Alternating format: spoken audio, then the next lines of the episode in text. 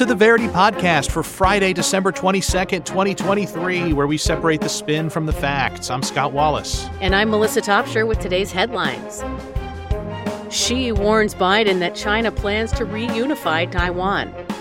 Anti war activist Duntsova challenges Russia's Putin for the presidency.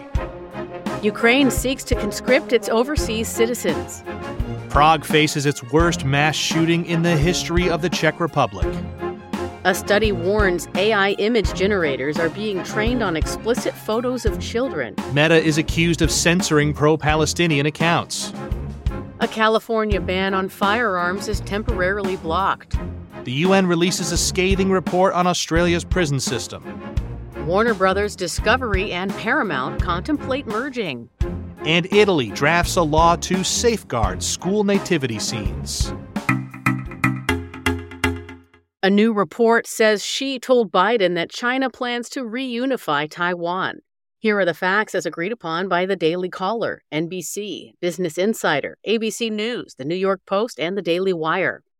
News reported on Wednesday that China's Xi Jinping allegedly warned President Joe Biden assertively that Beijing intends to take Taiwan, preferably in a peaceful manner, as they met last month during the Asia Pacific Economic Cooperation Summit or APEC.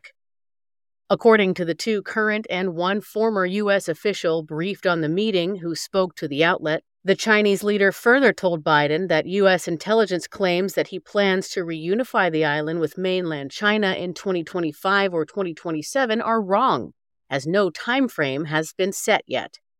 This report indicates that long standing tensions over the de facto autonomous island, which Beijing claims as its own territory, came up in the summit intended to thaw relations between China and the U.S., despite official readouts emphasizing their mutual understanding on issues such as climate change.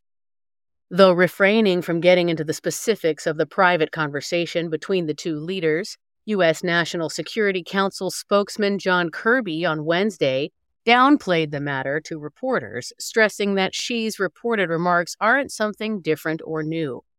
He added that the U.S. will continue to adhere to the One China policy, not recognizing Taiwan as an independent country. Last year, Biden pledged to deploy troops to defend Taiwan in the event of a Chinese invasion. Xi argued at China's 2022 Communist Party Congress that the Taiwan issue must be resolved by the Chinese, ideally through peaceful reunification, but still reserving the option of taking all measures necessary. On this show, we like to separate the spin from the facts. Melissa laid out the facts for us, and our first narrative is the Republican spin from PJ Media. It turns out that the alleged constructive and productive discussions between China's strongman and Joe Biden in San Francisco weren't as reasonable as the White House had sought to describe. Actually, Xi Jinping threatened to invade Taiwan to complete his goal to annex the island on American soil, and right in the face of the U.S. president. Biden's foreign policy weaknesses on full display. Here's the Democratic narrative from Responsible Statecraft. Though China hawks have irresponsibly claimed that Xi's reported statement would amount to a declaration of war, the PRC leader has, in fact, lowered tensions as he asserted to Biden that Beijing has no plans to change the status quo of Taiwan anytime soon. China's willingness to reunify with Taiwan isn't something new at all and this policy has underwritten decades of peace and regional stability. And a statistics based nerd narrative from the prediction community at Metaculus. They say there's a 47% chance that the People's Republic of China will annex at least half of Taiwan before 2050. A Russian anti war candidate applies to run for president. Here are the facts as agreed upon by Reuters, Associated Press, the Kyiv Independent, ABC News, MSN, and The Independent. Former TV journalist Ekaterina Duntsova formally applied on Wednesday to run in the Russian presidential elections in March to challenge incumbent President Vladimir Putin, who is standing for re election. The regional lawmaker submitted the necessary documents to Russia's Central Election Commission to officially register for the 2024 presidential elections. If accepted as an independent candidate, she still faces the challenge of collecting 300,000 unique voter signatures from at least 40 Russian regions. Duntsova stressed her right to stand in elections under federal law, dismissing concerns about the need for permission from the authorities. She calls for a peaceful resolution to the Ukraine war and aims to promote her vision of a more humane Russia, promoting peaceful geopolitical relationships. Hundreds of supporters gathered in Moscow for the official launch of her candidacy, announced by her campaign on Sunday, despite fears of police interference. The 40 year old is suspected of being backed by the Kremlin, allegations she denies, while her supporters are concerned about possible prosecution under Russia's strict laws enacted during the Ukraine conflict. If elected president, her first move would be to release Russia's political prisoners, she reportedly said, calling in particular for the release of activist Alexander Navalny. The nationalist Kremlin critic, whose whereabouts are currently unknown, is not permitted to run in elections and has been imprisoned since 2021. Meanwhile, Russian President Vladimir Putin on Monday submitted documents to Russia's Central Election Commission to register for the March 17th presidential elections after supporters nominated him to run as an independent candidate. Putin is widely expected to win a fifth term in office. Thank you, Scott, for those facts. Here's the narrative spin, starting with a pro establishment narrative from the Moscow Times that the former local lawmaker and mother of three dares to run as an independent candidate against Kremlin ruler Putin is a sign of hope for Russia. It is outrageous to call Duntsova a Kremlin tool just because she's running as an independent candidate and is not part of the political establishment. With her call for peace in Ukraine and for a democratic and peaceful Russia, she represents the hopes of many Russians and the West even if her chances of winning are bleak, she at least reassures ordinary Russians that it is indeed possible and that they need not be afraid to stand up to the authoritarian Putin system. RT brings us the establishment critical narrative. The Western press applauds Duntsova just as it celebrates every candidate, no matter how insignificant, who aims to remove Putin as president. Calling for peace in Ukraine and, and criticizing the Kremlin reveals her naivete, for it wasn't Moscow that laid the groundwork for the conflict. There's still only one guarantor of a sovereign and prosperous Russia, and that is Vladimir Putin. The Russians are well aware of this, as evidenced by his high poll ratings. The fact that Duntsova intends to run is important for Russia's political culture, but only Putin can prevent the country from becoming a Western satellite in a U.S. dominated hegemonic order. Here's another nerd narrative from Metaculus. This one says there's a 21% chance that the next Russian leader disapprove of the Russian invasion of Ukraine. Ukraine's defense minister seeks to conscript Ukrainians living abroad. Here are the facts as agreed upon by Ukrainska Pravda, the Kyiv Independent, the New York Times, and the New Voice of Ukraine. Military aged Ukrainian men living abroad should return home and report to military enlistment centers or face potential repercussions, Ukrainian Defense Minister Rustem Umerov told German media on Thursday. The comments come after earlier in the week, Ukrainian President Vladimir Zelensky described it as a sensitive issue, but said that Ukraine would need to mobilize an additional 450 to 500,000 people into the military next year. The Ukrainian leader has tasked Umerov and other military officials with formulating the plan for mobilizing such a high number of civilians. Zelensky also insisted that the plans included provisions for the rotation and demobilization of troops that had been fighting for almost two years. In the interview with Germany's Die Welt publication, Umerov said that Ukrainian men of fighting age abroad would be invited to return home and enlist. We are still discussing what will happen if they don't come voluntarily, Umerov said. According to a November report from BBC Ukraine, citing figures from Eurostat, there are roughly 650,000 Ukrainian men aged 18 to 60 in Europe. Amid a Ukrainian ban on military age men leaving the country, it was not clear how many of those were there with a valid exception, such as caring for a family member with disabilities. Reports earlier in the year revealed the existence of multiple draft evasion schemes. Those involved often use falsified medical certificates to leave Ukraine. In a new development, Ukraine's Bureau of Investigation said on Thursday that it had uncovered a further scheme to avoid conscription, this time in the Zaporizhia region.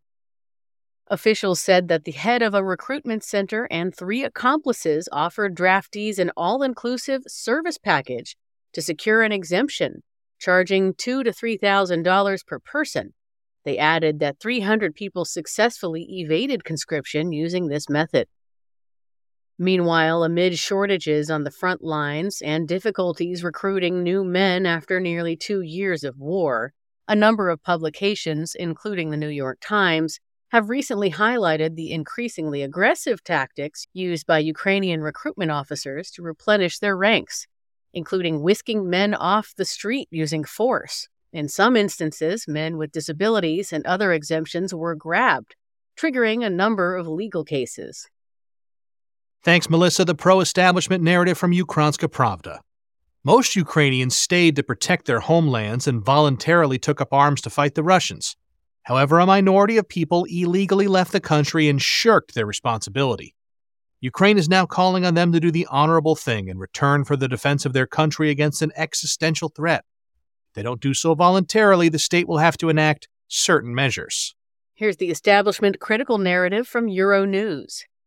It's easy to sound noble and heroic until one faces the harsh realities of war why should Ukrainian men sacrifice their lives and face a near certain fate of death in fighting Russia, particularly when many are the sole breadwinners and providers for their families? It's vital to empathize with people who must make painful personal decisions about the perils of this conflict. And Metaculus brings us another nerd narrative. There's a 30% chance that Ukraine will join the EU before 2030. tragedy in Prague with 24 fatalities in the worst mass shooting in Czech Republic history. Here are the facts as agreed upon by NPR Online News, The Telegraph, BBC News, and France 24.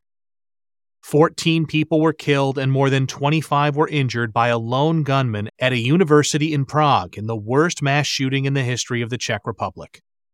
The shooting took place at Charles University, where the suspect, identified by local media as David Kozak, was a student. Authorities say the gunman has been eliminated. Police have not released any information about the victims or the motive for the shooting. Czech Interior Minister Vít Rakušan says that the suspect is not believed to have any links to any extremist ideologies or groups, and investigators do not believe the shooting was tied to international terrorism. Police believe that the gunman killed his father earlier in the day in his nearby hometown of Hostouň. Authorities also believe that the shooter was planning on killing himself. Although the suspect died of his injuries following the shooting, it is not yet confirmed if his wounds were self inflicted or if he was killed in a shootout with police. Police have described the 24 year old suspect as an excellent student with no criminal record. Police Chief Martin Vondrasek says that the suspect legally owned several firearms and called his crime well thought out and a horrible act. The Czech government plans to meet for an emergency session on the incident. University officials have said they would increase security around university buildings. Thank you, Scott, for those tragic facts. We'll start these spins with a narrative A from the Telegraph. The Czech Republic has some of the most liberal gun laws in all of Europe, with nearly 3% of the country owning firearms. The suspect legally owned the weapons he used in this shooting. Clearly, laws must change to ensure a tragedy like this never happens again. Narrative B comes from CNN. Gun crime is relatively rare in the Czech Republic. In order to obtain a gun permit, Czech citizens must pass a test, undergo a medical observation, and have no criminal record. Authorities were unaware that the shooter intended to harm others, and if they did, he would not have been able to obtain his firearms. This incident is a horrific tragedy within an overall well regulated system. A new study says that explicit photos of children are being used to train AI. Here are the facts as agreed upon by the Stanford Digital Repository, Fast Company, PBS NewsHour, the Associated Press, and Euronews.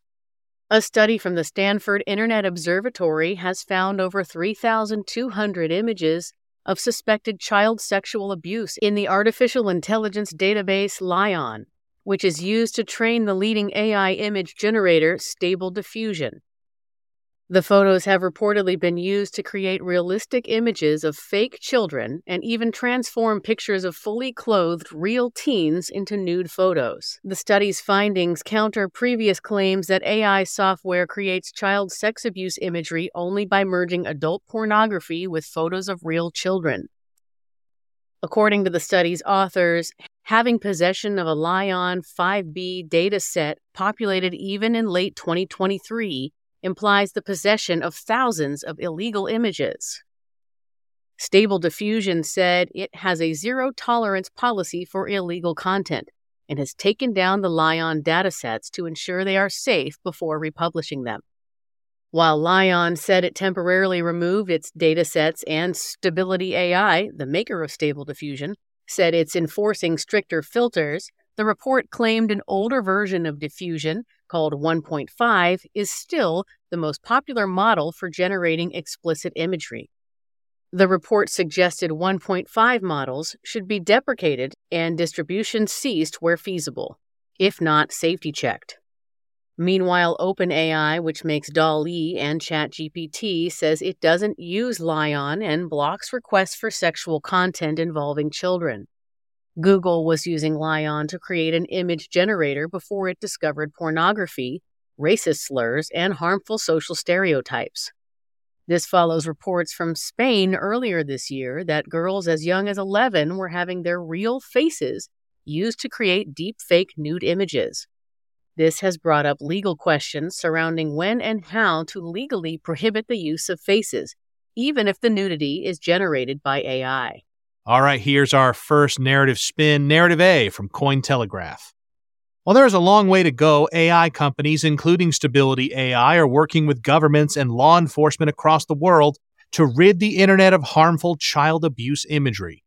As AI grows in use and capability, the companies behind the technology have the tools and the ambition to keep their products safe while also offering their positive qualities for the public to use appropriately.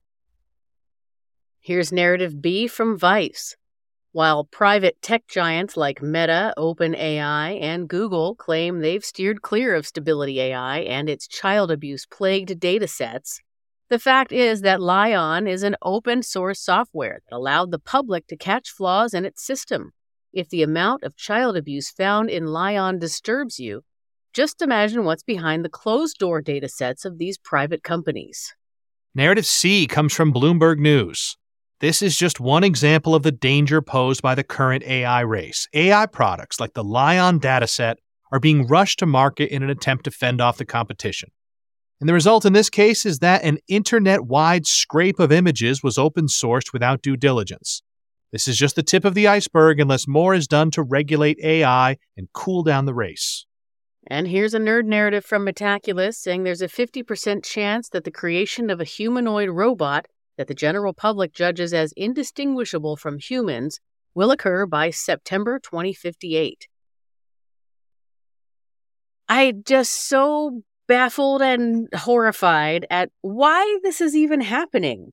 Let me, I have a question, and this is maybe a too practical of a question for such a gross story. If this AI is so good, why does it need the real kids' faces to. No idea. Meta is accused of censoring pro Palestinian accounts. Here are the facts as agreed upon by Truth Out, Associated Press, Human Rights Watch, The Guardian, Euronews, and Al Jazeera. International NGO Human Rights Watch, or HRW, has claimed that the social media giant Meta, which owns Facebook and Instagram, has been systematically censoring pro Palestinian accounts in the wake of Hamas's attack on Israel on October 7th and the ensuing conflict in Gaza. According to a report published on Wednesday, Meta has allegedly either taken down or suppressed over 1,000 posts from Palestinians and their supporters involving peaceful content in favor of Palestine on its main platforms between October and November. HRW also found that Meta censored dozens of posts documenting Palestinian suffering in Gaza based on its policies on violent and graphic content, despite their newsworthiness. This allegedly contributed to the erasure of the pain of the Palestinian community, according to the report. Meta did acknowledge the erroneous removal of some content on its platforms, but rejected allegations that it has deliberately suppressed content with intent. The social media giant argued that the number of cited examples wasn't enough to support a pattern of systemic censorship. This comes just days after Meta's quasi independent oversight board ruled that two posts informing the world about human suffering on both sides of the war in Gaza were wrongfully removed. Meta had reinstated the posts on its own and added warning messages due to the violent content. The company has long been accused of silencing people who express support for Palestine, with a similar report from the HRW in 2021 prompting Meta to commission an independent review into content moderation regarding Palestinian rights.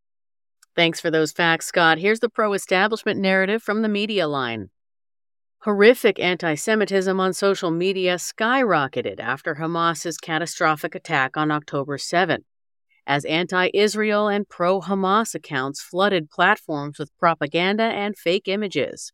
Social media platforms have a duty to prevent toxic hate speech and disinformation, especially during the fog of war in a volatile conflict. This war is difficult for everyone, but social media platforms cannot make the problem worse by spreading lies and dangerous content. A mindful approach to content moderation is required. The establishment critical narrative comes from Common Dreams. In an ever worsening humanitarian cataclysm in Gaza, Meta has been silencing the voices of people who wish to spread the truth about the conflict. These voices claim that Palestinian suffering was disproportionately represented in the media, and their social media posts are vital documentation for the historical record. Meta's deletion of these 1,000 posts is reckless and it's causing pain and suffering for end users. Here's another nerd narrative from Metaculus saying there's a 2% chance that Meta platforms will sell Instagram or WhatsApp before 2025. A California ban on firearms is temporarily blocked. Here are the facts as agreed upon by the Associated Press, USA Today, Fox News, and CNN. U.S. District Judge Cormac Carney on Wednesday granted a preliminary injunction to block a California law that would ban carrying firearms in most public places. In his decision, Carney wrote the law is sweeping, repugnant to the Second Amendment, and openly defiant of the Supreme Court. The law, which Democratic Governor Gavin Newsom signed in September and was supposed to take effect January 1, 2024, prohibited firearms in 26 locations, including public parks, public demonstrations and gatherings, amusement parks, churches, and any other privately owned commercial establishment accessible to the public. Chuck Michel, president of the California Rifle and Pistol Association, which sued to block the law, called the law a creative ploy to get around Supreme Court precedent on Second Amendment cases. But the court saw through the state's gambit. California Attorney General Rob Bonta announced the state's plan to appeal, while Newsom used the judge's word repugnant to likewise describe the decision and added California will keep fighting for stricter safety standards related to gun possession. Thanks, Melissa. PJ Media brings us the right narrative spin. Democrats are constantly trying to find ways around laws they don't like, even if that means writing new unconstitutional laws. The Supreme Court, in its Bruen decision, set the standard gun laws have to meet to withstand a challenge. Yet California still came out with a law that has a ludicrous amount of places lawful citizens can't carry their guns. Democrats seem to get a kick out of stifling freedom. Here's the Democratic narrative from MSNBC. By every measure, polling shows overwhelming bipartisan support among voters for limits on the types of guns that can be sold, who can possess a gun, and where and how one can purchase a gun. But because gun control doesn't influence who citizens vote for, Republicans ignore the desires of the electorate, continue to allow guns to proliferate and make the country less safe. And a nerd narrative from Metaculus. There's a 50% chance there will be at least 1.4 small firearms per capita in the U.S. by 2029. The UN urges Australia to reduce prisoners on remand. Here are the facts as agreed upon by the Human Rights Law Center, the UN Center for Human Rights, and the Canberra Times. Following a terminated visit to Australia in October 2022, the UN's Subcommittee on Prevention and Torture, or UNSPT, has released a report claiming that the nation's prisons fail to adhere to the Optional Protocol to the Convention Against Torture, or OPCAT, a treaty Canberra ratified in 2017. An inspection of Australian prisons last year was suspended after UN officials were reportedly denied complete access to imprisonment and detention facilities in the states of New South Wales and Queensland. The UNSPT claimed that the visit's suspension and ultimate termination in February 2023 derived from a lack of cooperation from state actors, while acknowledging that fruitful collaboration with regular contact with authorities occurred in the visit's preparation.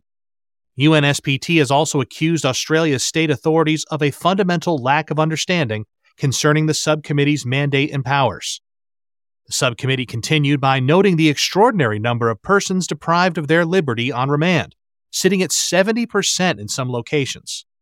UNSPT also expressed concern about detained migrants, claiming that many were subject to visa cancellations despite having come to Australia as children and having lawfully resided there for decades. In addition to recommending a review of Australia's Migration Act 1958, UNSPT suggested increasing the country's age of criminal responsibility to at least 14, using handcuffs, belt tethers, and shackles on children only when absolutely necessary rather than as a matter of routine, and banning spit hoods and spit guards. In a document also relieved on Wednesday, Australia commented that the subcommittee's report had been distributed to the relevant authorities, while reaffirming that the country takes its international rights obligations seriously and has an enduring commitment to preventing torture and other curial, inhuman, or degrading treatment. Thank you, Scott, for those facts. We'll start the spin with narrative A from Australian Greens. Finally released after much anticipation, the UN's report is a scathing one for Australia's penal system. The federal government continues to deny responsibility for the continuation of torture and malpractice within several Australian states. The country must once again become compliant with its international obligations and end systemic mistreatment within its prisons.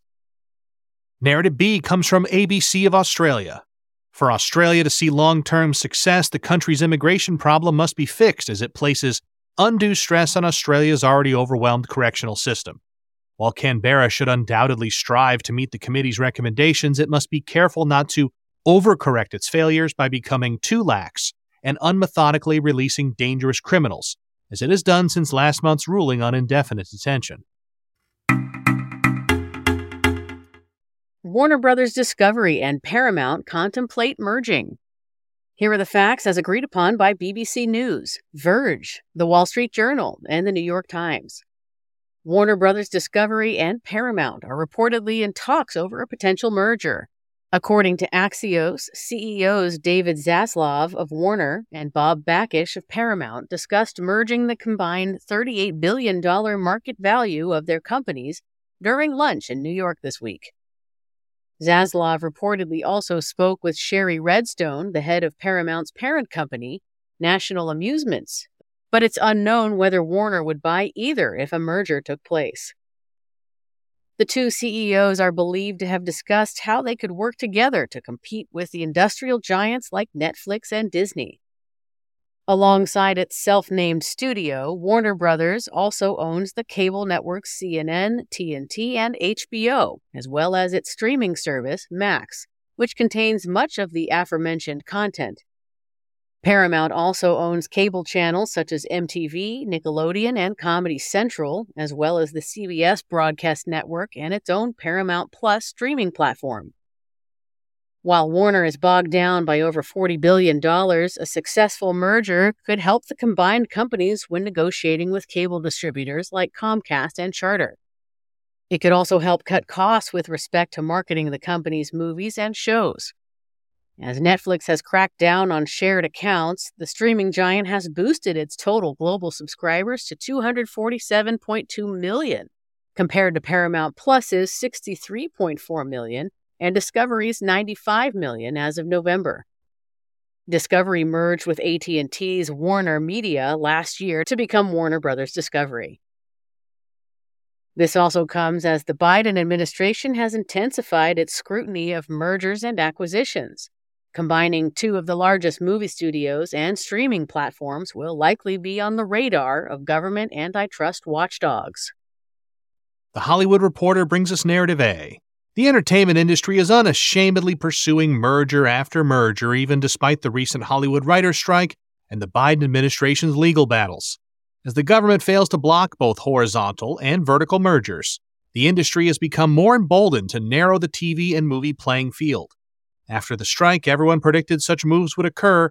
Warner Brothers and Paramount are proving that true. And here's narrative B from the New York Times. From a consumer and antitrust standpoint, this merger may actually be a good thing. While the government will certainly be watching these talks play out, it's important to note that Netflix and Disney Plus are both much bigger than Paramount Plus and Max. If they were to merge, there would be a more suitable competitor thrown into the mix. The combined debt of Warner Brothers and Paramount would also be an issue, but more subscriptions from their respective sports streaming assets could also bring in more cash. Netflix got me a couple weeks ago. I had to, I was sharing a Netflix password with someone else and I had to sign up for my own. I know other people oh. the same way. Finally had to bite the bullet, huh? Yep. Yep. Someone gave me a uh, a $25 Netflix gift card like 10 years ago for a gift and yeah. I've never had to use it, but I've been saving it this whole time. For and the so day. We, so so it's been in uh we call it our family wallet that's your uh that's your like uh, emergency savings account yeah right? right which unfortunately our emergency savings account is a $25 netflix card so, so we well it came in handy for that emergency Our final story Italy's ruling party proposes a bill to protect school nativity scenes. Here are the facts as agreed upon by Civilic.info, BBC News, The Guardian, Euractiv, and The Telegraph. Italy's ruling Brothers of Italy, or FDL party, introduced a bill to the Senate on Wednesday that would safeguard Christian traditions, such as displays of nativity scenes and Christmas plays at schools. The legislation would prevent schools from banning the nativity scene depicting the birth of Jesus Christ and impose disciplinary sanctions on school officials who seek to eliminate Christian celebrations of Christmas or Easter. Lavinia Mennuni, a senator from the FDL, sponsored the bill and argued that Christianity and Christian celebrations are a core part of the Italian identity. The bill would impose fines on principals who choose to remove nativity scenes, which drew criticism from teachers' unions and opposition parties.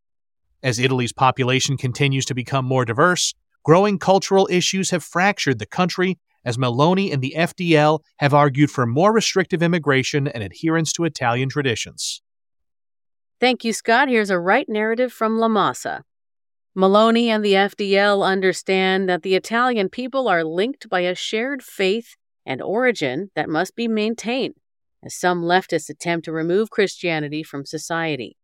The Italian government has a duty to stick up for Italian culture and interests, and Christmas and Easter are Christian celebrations. They must be respected as such. And the left narrative from the messenger. While religion should undoubtedly be respected, it shouldn't be imposed on students. And that's exactly what this bill, which ignores the fact that Italy is officially a secular country, would do. If this wasn't enough, Meloni tries to prop up Christianity while turning her back on migrants seeking a better life. Italy's right wing seemingly only cares about dividing and playing politics. I saw a funny uh, bumper sticker the other day at a stoplight, so it was right mm. behind the person. It said, Are you following Jesus this closely? Mm. I, th- I, laughed. I thought that was pretty good. That's a pretty good one. Yeah, that, yeah. that's good. If you're going to, you know, reduce your car's value by putting a sticker on it, at least it should be funny. And that Agreed. one that one's pretty good. Yeah. It's pretty good.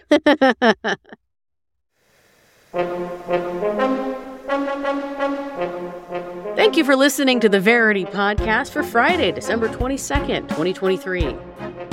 Each day, we use machine learning to read about 5,000 articles from about 100 newspapers and figure out which ones are about the same stories. For each major story, our editorial team then extracts both the key facts that all articles agree on and the key narratives where the articles differ. To find out more about Verity, visit our website, verity.news. You can also download our app on the Apple App Store or Google Play. For Scott Wallace, I'm Melissa Topshire, inviting you to join us next time on Verity.